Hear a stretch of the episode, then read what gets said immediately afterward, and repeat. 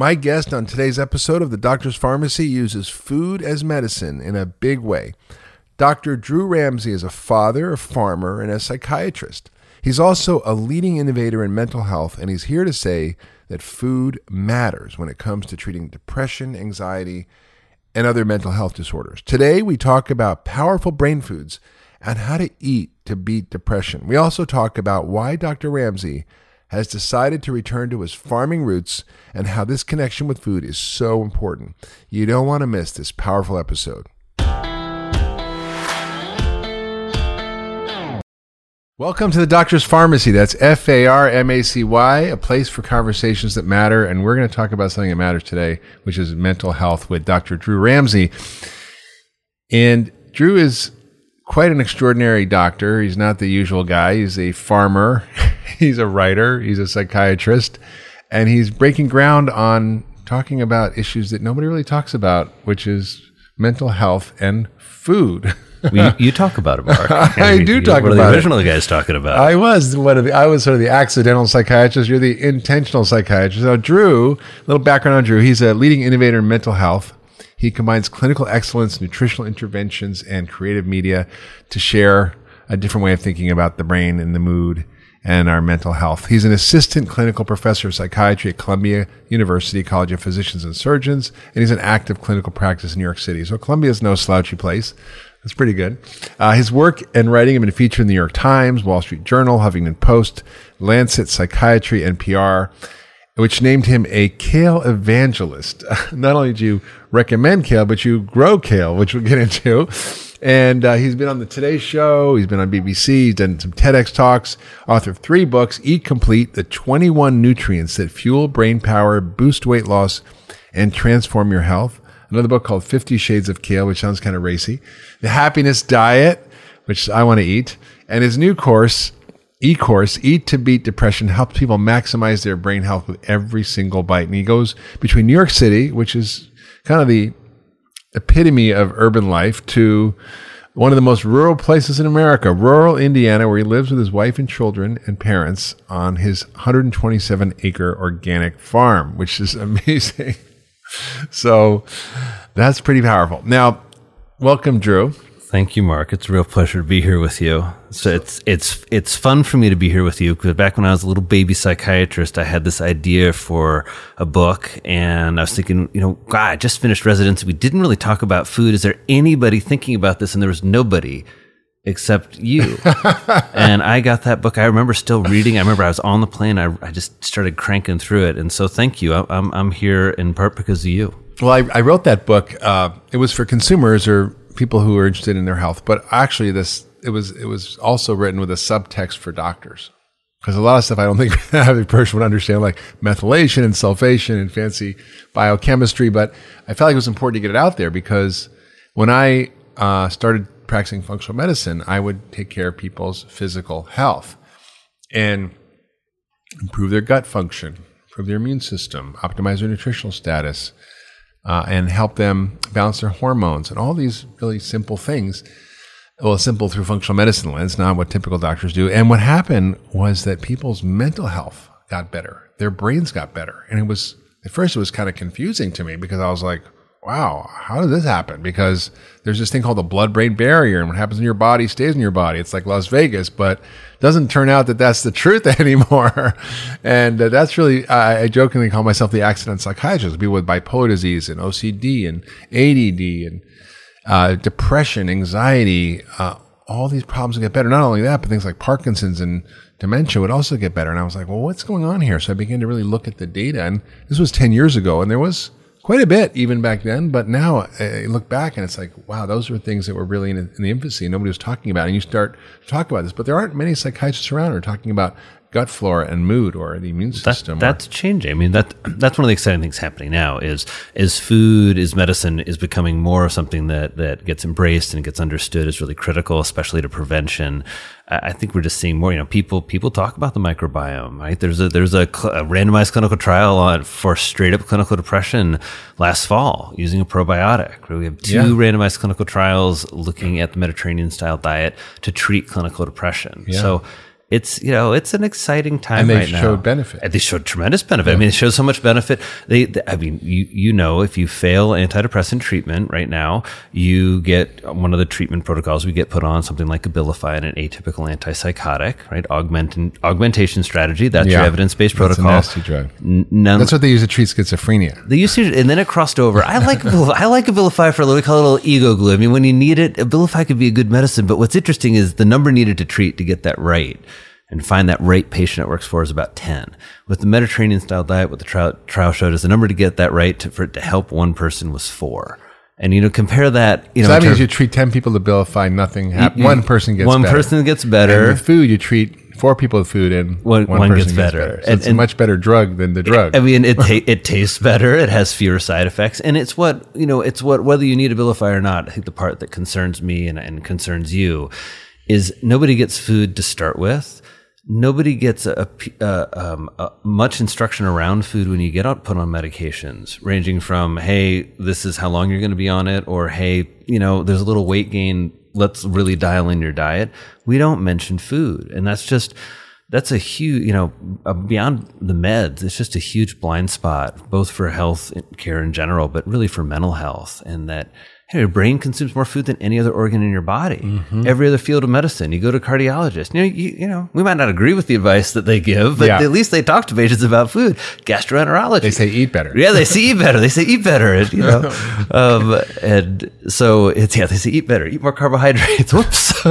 It's true. I mean, I, at Cleveland Clinic, I, I joke about this, and the, you know, the head of cardiology there doesn't agree with this, but on the floor, the diet when you have a heart attack, the heart healthy diet is a low fat, high carb diet. Of course, my dad had Still today. quadruple bypass in Southern Indiana, amazing small hospital because they really know how to do it well there. And you look at what they bring them right afterwards, and it's like some hydrogenated soybean oil, you know, not butter whip, and a roll, and um, some applesauce. Yeah, pretty bad. Or pancakes and syrup. Yeah, or just burger and fries. n- just not to stimulate their appetite. not what you would want for heart health. No. So how how did you, as a psychiatrist trained in one of the top institutions in the world, somehow realize that food was relevant and that the story we had about mental health wasn't the real story?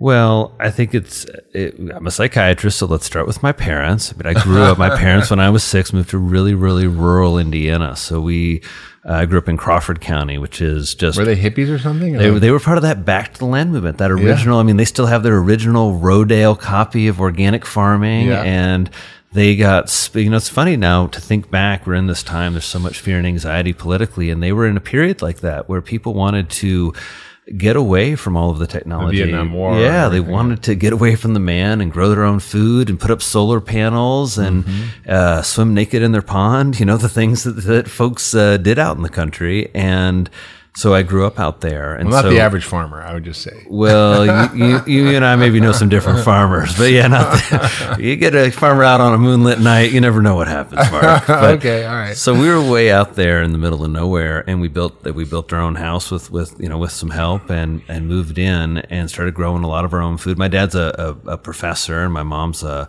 educator and a librarian, and and settled into this community. And you know, when you live on a farm like that, it just gets it gets into you. Just it was interesting moving to the city where I just missed this whole amount of information of just the smell of the forest right now. Uh, how's this? This kind of sweet smell in the small as the leaves decay. It's and true. Every the, season has a smell. Oh, so much smells that are just, uh, you know, the way the forest just blesses you where you walk out. And I remember the first time we were uh, harvesting our honey, my buddy Ian, who, uh, photographer shot 50 Shades of Kale, but he's my good friend. We grew up right, he was on the farm down the road and we were out. We said, let's, let's take a break. Let's go walk in the woods. We walk in the woods and there was this huge orange streak going down one of our little streams. And we got closer and it was this big chanterelle bloom.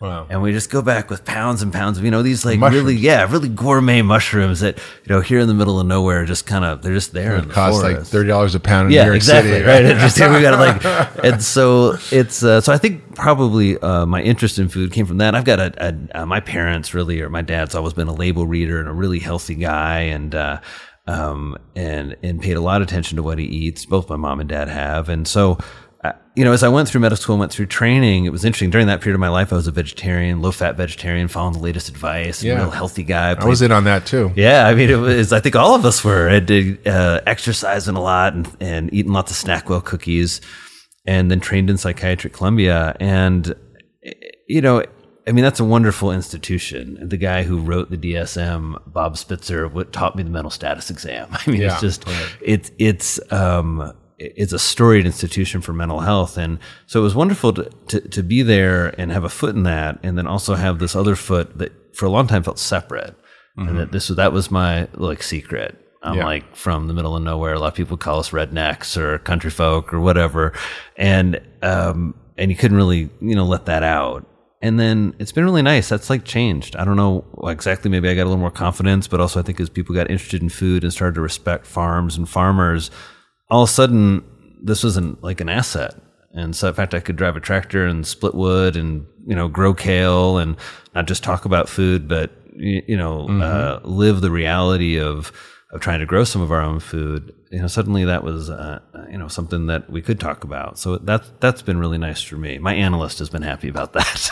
That's good. Uh, So let's get into the food thing because you've written a bunch of books about it. Uh, you just published an article in the World Journal of Psychiatry, which is an analysis of food and its impact on mental health, was sort of a meta review of all the papers that were written about it. And you come up with some very interesting conclusions looking at both nutrients and foods and how they impact health and mood. Is this something? Is this something you learn all in psychiatry now, or is this just kind of still on the margin? Well, I think we're learning now. So for the past five years, we've had a food and and uh, mental health workshop um, at the American Psychiatric Association. Last year, David Bouley came, so the chair Yeah. of our scientific committee, Philip. You know how we got into all this, right? but I wouldn't doubt maybe you had something to do with it. Have you seen his fermentation workshop going on? He amazing. he he's, is a, he's, a, he's a he's a chef. He's one of the top chefs in New York. He's well, an and guy. he's like I would say he's like one third chef, one third magician, and one third healer. Yeah. Because David is he's uh, Chef Bouley is is a is a force to be reckoned with. But they closed his main restaurant, which had been the top restaurant in New York for decades, to start a food as medicine program. Yeah, and, and for research, he's been spending all this time in Japan researching fermentation. So, so I think that's a good example of people would say we don't talk a lot about food and we don't in our training programs yet. And, and, and that's in part because like all of medicine, there's this really slow translation. We have a huge problem. And how do we innovate quickly that we have a research finding? And how do we quickly begin to adjust our clinical care model to reflect that research? Because that's what evidence-based medicine should be. So you'd think, wow, couple of clinical trials, whole lot of correlational data saying food matters for depression. You think every center that's interested in treating depression would at least have a nutritionist there, and, and I think some do, and we're seeing more Not so much. integration. yeah, I'm, I'm trying. You know, I'm trying to. You're fighting the good fight. I'm trying to still cheer, but you know, yeah, um, I'm inspired by places, you know, like Eskenazi Hospital has a kale farm on their roof. Yeah. that's a public hospital and talking about food and getting, you know, when, when I see places like that where they start following and they do an intervention and they see that there's 50 more percent plants being consumed by their staff mm-hmm. and they get excited about that, like that's progress. But you're right. It's not happening as much as it should. And, and that's why we're all talking about it. But you know, in psychiatry, they really they go, oh wait, we know that you know what your diet is has an impact on your mental health. Is there like a if you go to a psychiatrist, any psychiatrist in New York, or would they go, yeah, I think there is, or they I go, think well, every, there's- no, I think we every, don't. you know, I got, uh, it's funny. I bumped into one of my buddies who's like a hardcore researcher, Alex Stranovsky. This guy's like one of these big, giant brain MD PhDs. And I bumped into him in the park, gosh, two or three years ago as this stuff started to get a little bigger. And I, and I said, you know, am I, am I kind of nuts? Is this, is this like, am I supported by science? And he just looked at me and he's like, Drew, the idea that people eating well is good for their brain. Yeah, I think we'd all agree with that. Right. And so I think all psychiatrists would agree with it. I think some wouldn't feel as empowered as they should to say something. That, that some of it is complicated, some of it's cool biochem, but a lot of it, eat more leafy greens, eat more rainbow vegetables, the kind of things we do in uh, both Eat Complete and in Eat to Beat Depression of thinking in food categories and, and thinking in basics. Like this isn't rocket science. This is like get rid of refined processed foods, get rid of garbage eat you know I, I quote you all the time with that eat the food that god made not the food that man made that's like Yeah, one of my quotes you know and and i don't and with your psychiatric license or psychology license or your you know where, wherever you are in the mental health care system to just encourage patients as we do with so many other lifestyle factors, give them that nudge. Yeah. to- Sleep, stress, Yeah, exercise. exactly. I mean, exercise, they say, works better than antidepressants for. exercise exercise beat zoloft at 18 months and it's one of those things that i think so strange like i love i, I, I prescribe a lot of zoloft and, and i find it to be a helpful medicine for some people for the right people but you know the thing that we don't do is we don't say look i'm, I'm also prescribing you exercise i want to report next week Right. and, and that's that's the, that um, we're very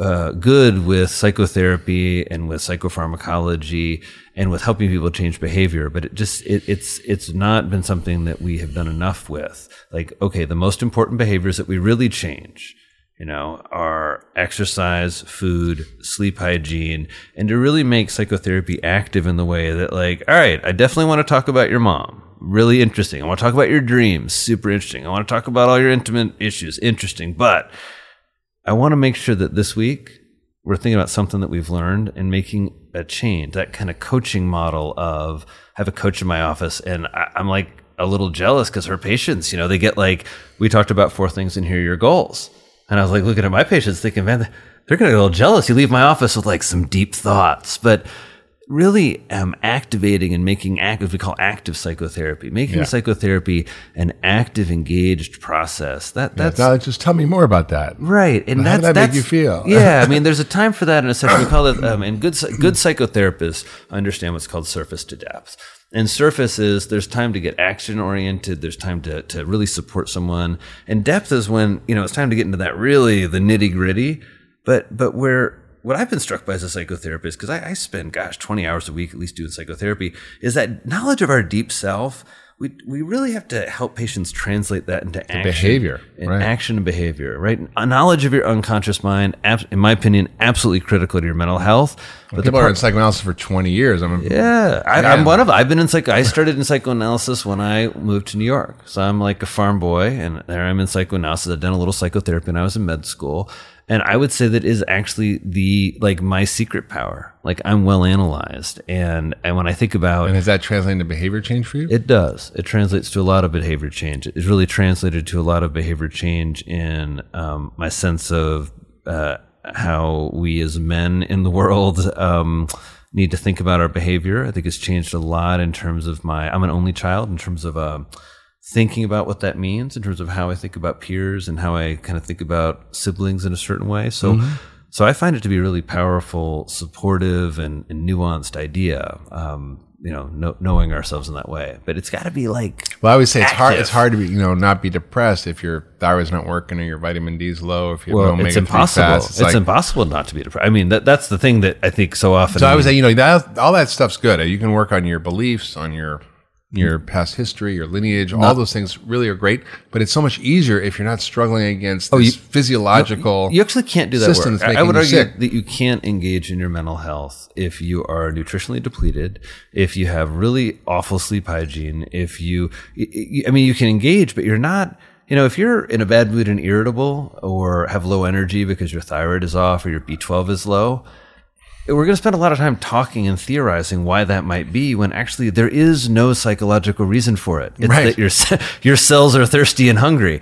And and that's when you look at the nutritional insufficiency rates in America, right? What's a critical brain Massive. nutrient? Zinc. 48% of Americans don't eat enough every day. Vitamin E, probably one of the most important fat soluble vitamins. 96% of Americans don't meet the recommended daily allowance. It's comes just from, like like whole grains. yeah, you know this. I mean, it's just like what um Magnesium, forty eight percent. Fish oil, omega three is Right. plus. we don't even plus ha- we don't even have a recommended daily allowance of long chain omega three fats, unlike every other developed country in the world. And so we don't even have a nutritional deficiency rate because we don't have a standard. It's really uh, it, it, it's it's alarming, especially when increasingly people are distracted. People are pulled into all kinds of strange mm-hmm. ideas and diets about nutrition. People are pulled away from farms. I mean, I've seen stats like 70 to 80% of all food consumed soon is going to be prepared by somebody else. And I think something about you and I as physicians is that we, we both have chef's knives. And Physician, we both, farmer, chef. right? yeah, well, you, you know, you, you prescribe it, you cook it, you grow it, and that's how Mm-hmm. you know it, and that's how you, I, you know, that is really in my mind walking the talk. And uh, So let's back up here a minute. So if if uh, someone's listening and they have depression, anxiety, mental health issues, um, what are the ways of eating that actually cause a problem? And then we'll get into what are the ways of eating that actually can fix the problem. Yeah, that's then we'll get into the such a supplement great question. Let's start with the problem at the end of your fork before we tell you the solution. And the problem at the end of your fork, a lot of people know those words that, you know, everybody knows I'm about to say sugar. Everybody knows I'm about to say trans fats. Everybody knows I'm about to say processed foods. And so the, the Surprise! the it causes everything. Right? It Heart causes disease, everything. cancer, diabetes, Alzheimer's, yeah, and depression. And, I think what's really been striking to me as a psychiatrist interested in behavioral change and, and as an eater and as a parent, how do you change uh, those from being concepts to being behavioral and action oriented items in your own life? And so, what's causing the problem, very simply, is is not getting enough of the right nutrients. And I would argue for a lot of Americans, missing a set of nutrients. Americans are not Americans are not getting phytonutrients because they're not eating plants. Americans are not getting uh, seafood because they eat 14 pounds per year period and it's fish sticks it's not Yeah. the seafood that we would want them to eat they're not you know this is not shrimp ceviche and wild salmon on uh and, Yeah. and they also uh, there's I think a problem that isn't just around the food choice but is around uh, I would say the missing spirituality of food Hmm. and that that people have we've lost our soul about food. And when you tell people to eat well there's a notion that well that costs too much or it takes too much time or I don't know how to do it. And I think those are our myths and lies. And that- Yes. and and I think it's just I mean I have my my mama taught me how to cook. And she's taught me that recipes start with olive oil or butter garlic and onions Pretty and then, much. and then you add in what you put in some vegetables in that and and It's you're, fine. you're good right you put in some meat in that you're good you um and so it, Pretty much how I cook. yeah, I mean, I think it, it and what I'm I'm shocked by things like when we make our lentil soup at home, we make a lentils, carrot, celery, and that's it. We put it in a crock pot, and I love serving that dish for people like, wow, what's in here? Right. It's like it's lentils, yeah, carrot, celery, a little bit of pinch of sea salt. So anyway, th- those are uh, what's uh, on the end of the fork that's causing the problem. Is first of all, people aren't eating with the fork. Right? People aren't taking a deep breath and engaging their digestive system, and people aren't in any way offering up gratitude or thanks for the most people. Some of you all out, are out there doing that, but the number of times, as we did when we were, we had that wonderful dinner with Well and Good, and we sat there, and I'm sitting there next to Gabby Bernstein, and I'm thinking like, I've been out in the Midwest, like you don't eat until you say grace, Right. and I said, let's let's have a moment, and everybody's ready to give thanks and bow their heads for a moment. She said such a wonderful uh, grace to our food for us, so th- those kind of things. It's not just that, that that that garbage is on the you know it's not even your fork. It's in the package that you're eating, or that it's on the go. It's that we've lost that notion of where it comes from and and valuing that and honoring that. And um, we're doing a better job, as you know, honoring the farmers who grow it. You know who are you know these silent heroes. You know, talking about a healthcare crisis. I mean, talk about physician suicide. I mean, the biggest threat to farmers right now is farmer suicide. I mean, we're just losing dozens of farmers a day. It's the number actually came out a bit. There was like a little confusion, like what's the top uh, risk group for suicide? Was it farmers or doctors? And I was like, you know, either way, it's just awful. So, is there data, science, proving that sugar and processed foods cause mental illness? Well, let's talk about the data set that there is. The, the big data set, and there's controversy about this data set, is correlational data. And the controversy is that's really misguided us with a lot of nutritional policy per, you know, s- smart folks looking at that. I, I really like the writing of Gary Taubes and Peter Attia, who kind of look at the science behind correlational studies and have some serious questions. But, but if we're going to think about that data as being useful, that data is very clear.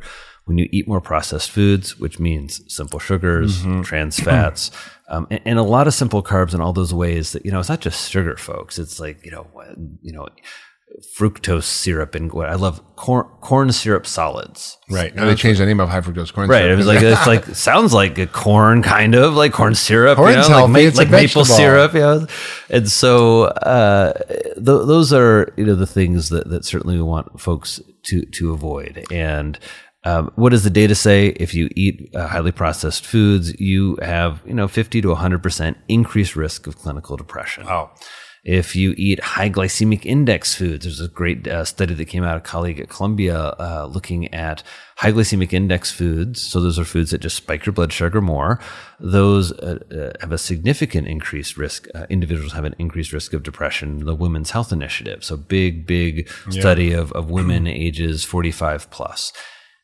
And so there's that correlational data, and it's just consistent. When you look at the meta analyses of it, Yeah. it's consistent that the food that we've created in the last hundred years leads to uh, an increased risk or increased risk in that population of depression. Same data for ADHD. Yeah. Not as much data for anxiety disorders, which is interesting, um, uh, but but certainly feels true to me clinically.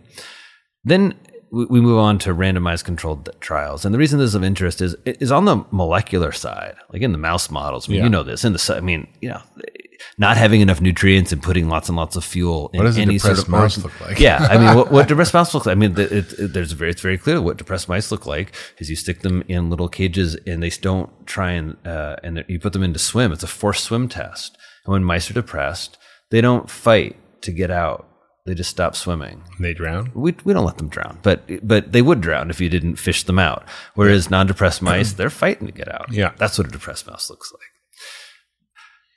So the randomized controlled trials that came out recently are exciting because we can say it makes common sense. We can say on a molecular level it makes lots and lots of sense. We can say it makes sense in the correlational data, but you and I know, Mark, medicine's not going to change until we have randomized clinical trials. And that's where folks like uh, Felice Jacka and Michael Berk and the Food and Mood Center in Australia, they're really, I would say, the leaders in this, where they've, they've completed a number of trials. Natalie Parletta uh, is also um, not part of that group, but say part of the leaders in this.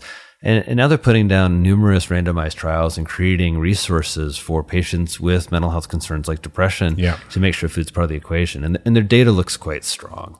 And, and what I love about this is when the data comes out, it's funny, one of the big leaders in psychiatry, um, won't mention him by name, but been very critical, it gets really crit- uh, it's funny there's a big big post about how and some you know one of these health medicine review websites about you know how how bad the trial was or how small it was or it's like Yeah, yeah. fighting and I'm Everybody's thinking, always criticizing each other about the study. and I was like, eh, so when we don't have data, you say there's no data, and then when people do a really good trial, you want to pick it apart. yeah.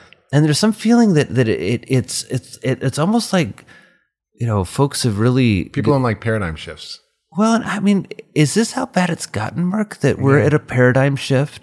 We're suggesting that our our patients, our neighbors, our families eat well for things like uh, when they're thinking about their brain and their mood and their dementia risk and their depression. Like we've gotten so far down the rabbit hole of medicine that that's a paradigm shift. Yeah.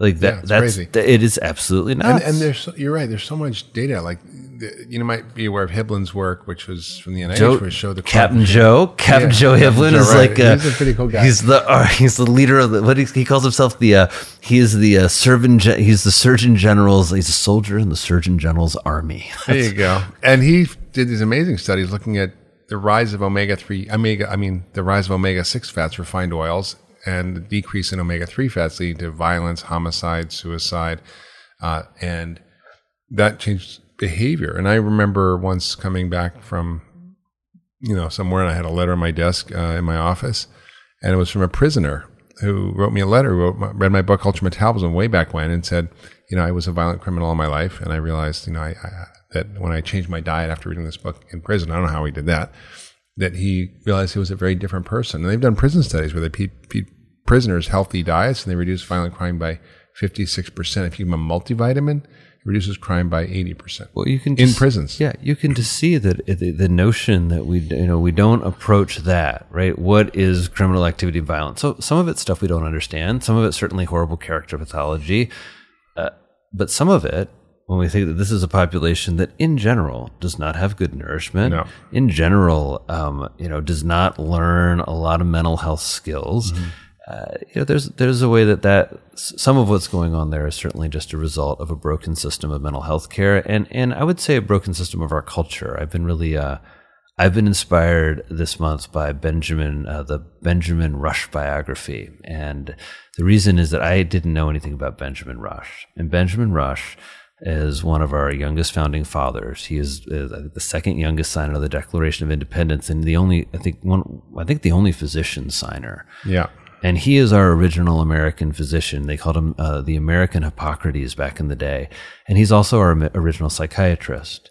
And he founded the first mental hospital, and he helped us found this country on a very, very simple principle, which is that when we think about mental illness, we can't put people in asylums and say that they don't have spirituality or they're sinners or they're bad people. that we as physicians are going to treat them as patients and we are going to care for them. And that has just inspired me to really mm. think about what's happening in our country and how bad our mental health has gotten and how we all know about it and we're just finally starting to talk about it. Uh-huh. But we were we were founded as a place where we should have freedom to talk about this. Yeah. I'll get you a copy of the Benjamin Rush. Yeah, it sounds it's fantastic. Like every well, doctor should read it. So, so, so, Drew, uh, you wrote this paper. It was published September 2018 in um, the Psychiatric Journal, and and it was really quite detailed in terms of its analysis of the types of foods and nutrients. So, help us take this home. What are the things that you learned from there that are the most important nutrients we need, and what are the most important foods to help us get those nutrients, and just in general to help us for sure mental illness? And so the simple the the paper is called Antidepressants Foods, and, and folks can and check it out, and, it's an open source article. And and I did this with my colleague Dr. Laura LaChance, and quite simply, it's it's arithmetic, it's bean counting, and we went through all of the literature, looking at all of the the essential nutrients, uh, vitamins and minerals and did a literature search to say, well, well, which of these have significant evidence that they can help prevent depression and that they can be used to treat depression? And there are 12 that we found. And, and I bet you could name all 12, Mark. I mean, they're, they're the 12 we would expect omega 3 fats and zinc and B12, vitamin E, magnesium, iron. and then iron. And so then we looked at uh, just a simple what a nutrient profiling system is is it just tries to, it, it's just a, a system for looking at what foods have the most of those nutrients per calorie and then what a good nutrient profiling system does, and Dr. LaChance and I really wanted to create a good one because oddly, there are, I think, 27 nutrient profiling systems in the world that have been created. Some people have seen ones like the ANDI or NuVal. You know how many have been about mental health? None. None. And so what we, a good nutrient uh, profiling system does looks at food categories. So we're not saying kale, kale, kale, kale. And people say, well, I don't like kale. Can't eat too much of it. You'll yeah, go hypothyroid. Exactly. oh no, it's toxic now. Now it's toxic, Work. Uh, but what we say is leafy greens. And so what we did is we scored. Um, uh, we looked at all of the uh, all of the the top foods for these nutrients, scored them, and then created a list of the top plant and animal foods. And so they're they're you know first of all they're the foods that top the list, which I just think are are interesting. Like oysters, clams, and mussels are in the top five on the animal side. And the reason we did animal foods is that no nutrient profiling system usually has any meat or any animals in it because it's all based on calories usually and plants always have fewer calories. But most people eat meat or seafood, so we wanted to give folks a list of yeah. which which had the most nutrients. And why why were the shellfish the top ones? Top ones because think about uh, oysters. Why do they top the list? You got 10 to 15 calories per oyster. So let's just say, you know, six oysters, 60 calories. And for those 60 calories, you're getting 768 milligrams of long chain omega 3 fats. You're getting 340% of your vitamin B12. You're getting, uh, gosh, at least a third of your iron. You're getting 500% of your daily need of zinc. You're, I mean, and on and on and on. You're getting even some vitamin C in oysters. Okay, let's go get some oysters. Yeah, exactly. All that for 60 calories. And that's just, and on the other side, looking at plants, like things like watercress top the list. Mm-hmm. And why mm-hmm. just watercress? Lots of nutrients, no calories or very few calories. And so that's a great example of nutrient density, those foods. And so the food categories that people should be looking for are things like leafy greens, the rainbow vegetables, more seafood. And if you're eating meat and red meat, to look more towards wild red meats or grass fed red meats. Mm-hmm. So this is fascinating. So the diet that prevents cancer, heart disease, dementia, depression, and fixes most chronic illness is the same diet. it's it's it's really it's well it's where we got off in medicine. We kind of separated out mental health and brain health from the rest. Like like you're saying, kind of like somehow the blood brain brain barrier was like thou shalt not pass. Like we we didn't think that sure those same all those same activities that we, we, we think about in terms of our general health and the foods we want people to eat and the things we want people to do, move their bodies, uh, connect, be part of their community. Yeah, that, that's key to your brain health and your mental health. Yeah.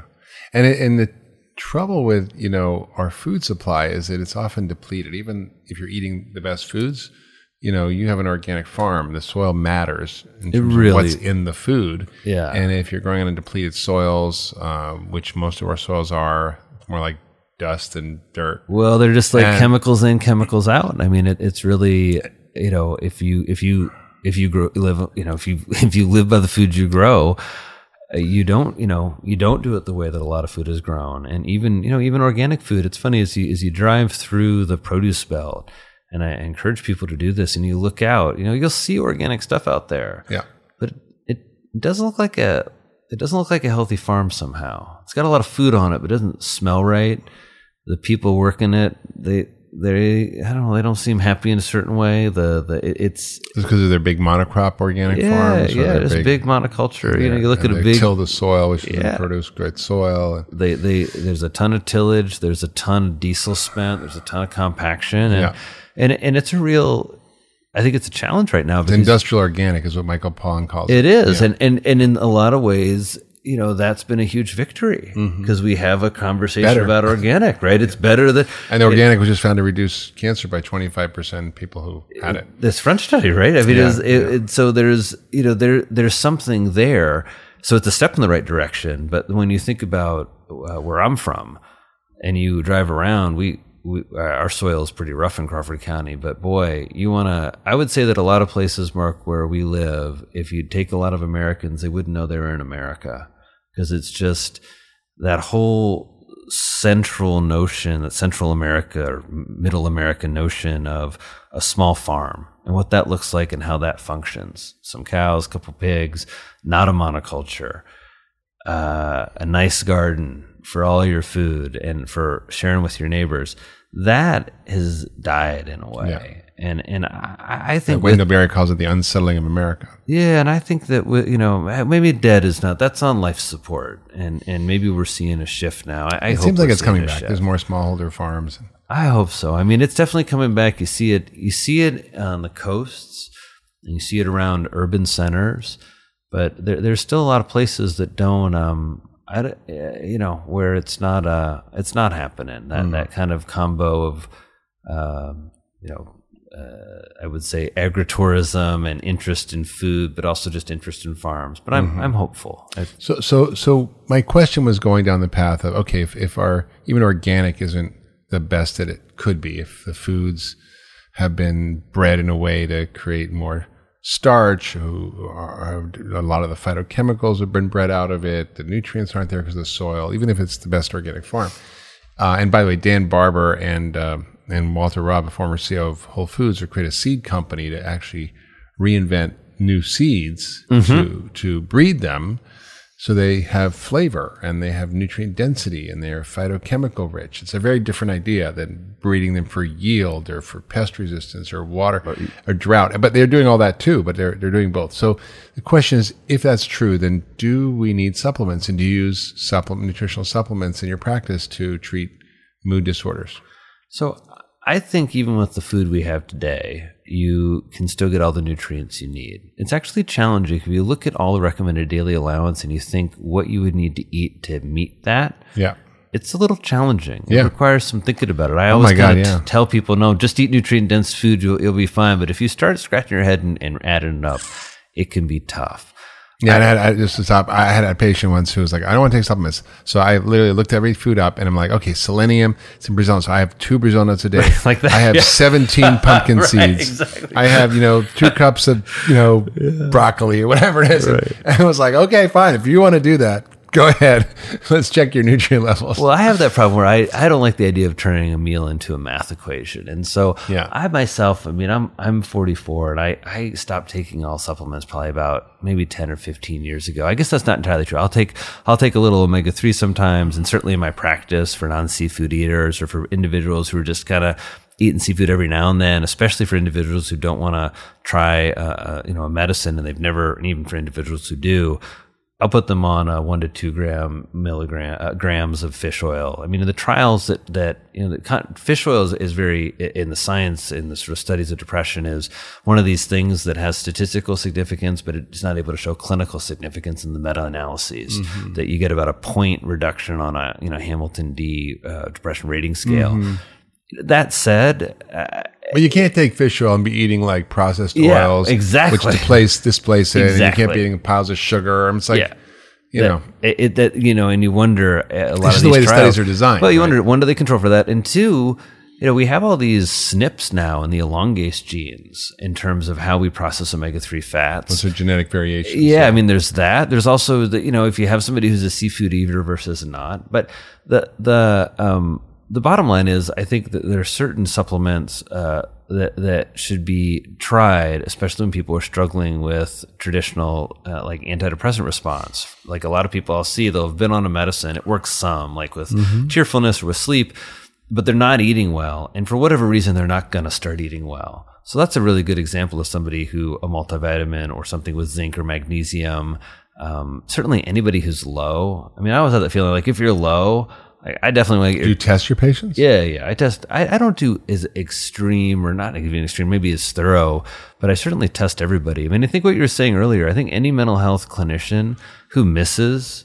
I mean, it is malpractice. Yeah. If you miss a thyroid problem, Yeah. a B12 deficiency, Yeah. syphilis, I mean, there's a bunch of biological causes of depression. Yeah. And I think you and I see that get missed sometimes oh, where Oh, yeah. it's like, this is not, this is not even functional medicine. This is just basic, Basic medicine. yeah, yeah. No, it's all good medicine. Yeah, it's good medicine. I mean, I, I, you know, in my practice, I see the common deficiencies you're testing are vitamin D, Yep. magnesium, omega three fats, sometimes iron, yep.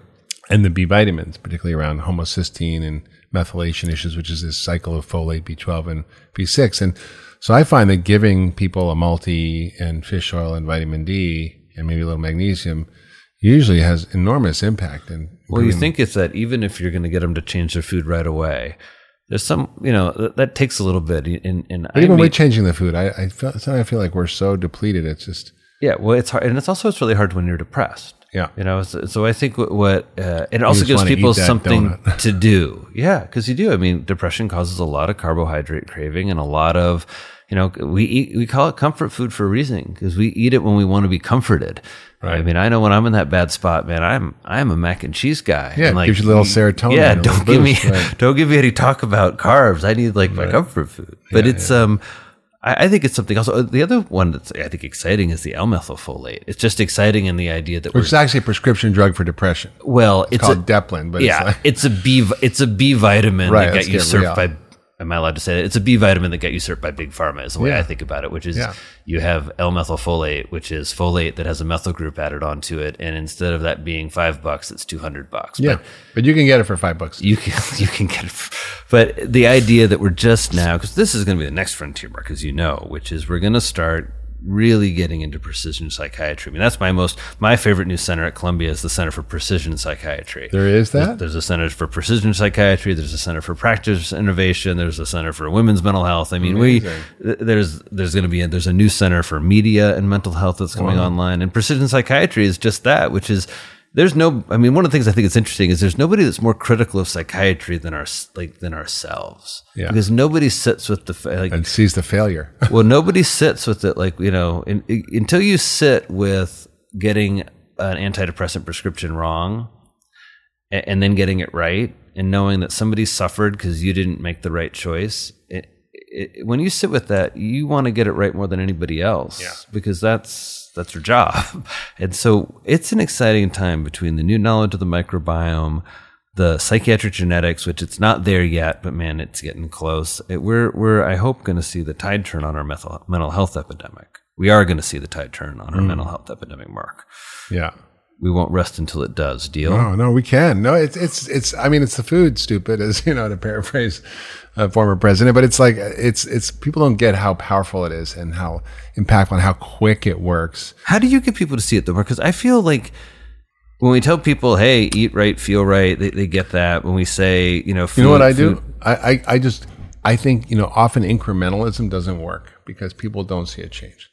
So people are eating a crappy diet. So just stop the soda, but they're eating like garbage. Right. They're not going to feel better, right?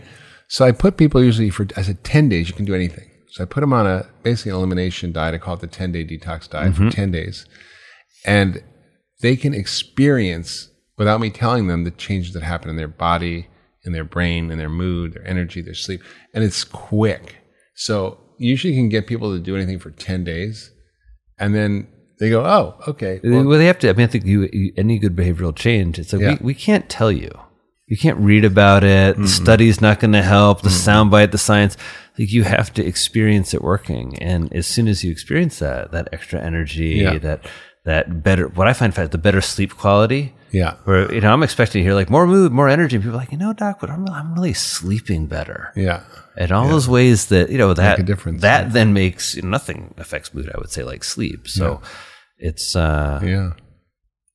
It's amazing. Well, uh, if you were able to change psychiatry and you had sort of an autocratic, you know, wand that you could wave and I got to be the emperor of psychiatry. yeah, I mean, would you throw out the DSM five? Would you say every psychiatrist needs to get trained in functional medicine, nutrition, and Well, What I do. you do? I do a few things. One is I'd want America to really meet psychiatry because I think so often when they think about psychiatrists, they think about Freud, they think about some old white guy with a beard, and they don't think about like our current president, Altha Stewart, first African American female president of the American Psychiatric Association, or they don't think about my colleague Christina Mangurian, who's she was like one of these stellar. She was my medical student. Now she's the vice chair for health equality and diversity at UCSF. And so these are women who are leading psychiatry, and we are diverse, and we we are desperate to find. Uh, um, well, we're desperate for a few things. One, we're desperate to better. uh, We have a lot of solutions.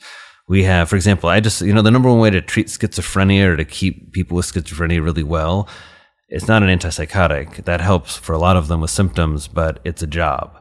And so there's, a, there's a program uh, spearheaded by the Office of Mental Health and Lloyd Sederer in New York and, and Columbia Center for Practice Innovation that, that looks at that and now makes sure that there are, I think there are 7,000 families in New York who are getting employment support when Yeah. they have early. So, so basic simple things that are, Basic, aren't medical care thing. that are things that happen outside the hospital. Yeah, and so I would want to I would want to see more programs like that. Um, I think that uh, there needs to be certainly training in I would say not just nutrition but also in um, lifestyle and lifestyle modification. I think that gets dumbed down in medicine in general, and we don't we don't know how to do it. And I think a lot of times doctors don't think they should do it, and, and maybe that's true, maybe it's not. But what It's hard. doctors need Writing to do, yeah, and but even writing a prescription for food and exercise, some systems that's all they're going to do. But building out that capacity, um, I would want us to. I guess then you want to hear my number one change. I guess I've come upon this this week as I've been really thinking about innovation in mental health. The number one change I want to see is I want us to stop meeting patients when they're mentally ill. I want us to start meeting patients and helping them stay mentally well. Because the most powerful tool that I have as a psychiatrist is the power of prevention. And no one comes to talk to me or think about talking to me or fights the stigma to talking to me until they're late in the game. And and that's great. I'll, i'm going to get them better wherever you, wherever you meet me. I'm going to help get you better, but uh, I'm going to help you get yourself better. Actually, is the way to put it. But but I hope that what changes and what is changing is that we start having a language to talk about our mental health and to recognize that we all have this. Mm-hmm. That I think people think about folks like you and me. One of the things I love about you is you talk about being depressed. And people think, oh, you're a you know, brilliant, successful physician. You're an innovator. Like, you don't have depression. And it's like, no, you know, you, you do, and you have, and that's what that's what I hope is going to change in terms of the field and the DSM, and the diagnostics. I mean, there are smarter guys than me thinking about that. I think that's just, yeah, we, we we're gonna we're gonna have a reckoning that the way we've been doing it, it has been necessary. Without the DSM, we, we couldn't That's a that's a way of labeling people Yeah. based on symptoms Yes. for what mental illness they have. It doesn't tell you why. just It doesn't tell you why. It's a symptom-based diagnostic approach because we, you know, it's it's hard. We don't know why. Like what I love is now just now there's a big idea in psychiatry, not big idea, but a new idea. You know, the inflammation has a lot to do with depression. Yeah. Now that's been an idea in functional medicine and, and in about it, wellness yeah, yeah, for yeah, 15 years. So that that's Yeah. Mm-hmm. changing, and I think that we're going to see more of an integrative model. I think the other thing is I, I would just hope that we come out of the shadows a little bit, and that we're collaborating and integrating more and more, um, especially with wellness. Yeah, I agree. I think rethinking mental health and and changing our meaning we attach to a lot of it, which isn't necessarily always psychological, often is, but it's not always. And how do we combine that with the psychological approach? That's That's the original, you know, the original psychiatry. The model they teach us is the biopsychosocial model, and if except they usually leave out the bio. well, yeah, well, you know, the bio is they leave out some of the bio. oh, literature. serotonin. Well, right? let's give an antidepressant. Like that's Serotonin is like the worst branding thing that happened for psychiatry. Like, why does serotonin one of you know up hundreds of, of of molecules in the brain? You know, doesn't, nobody even knows about BDNF. Like BDNF Right. is a hormone that makes your brain grow. That's the one we care about. Like Yeah. that's what food and exercise and Yeah. psychotherapy all have in common. great. We're hung up on serotonin. Well, Dr. Ramsey, it's been a pleasure having you on the Doctor's Farmacy. You've all been listening to Dr. Drew Ramsey on the Doctor's Farmacy, a place for conversations that matter. And if you love this podcast, please sign up for listening to it wherever you find your podcasts. Share with your friends and family on social media, and please leave a review. We'd love to hear from you. And if you want to know more about Dr. Ramsey, go to drewramseymd.com, learn about his work, his books, and check it out. See you next time on the Doctor's Farmacy.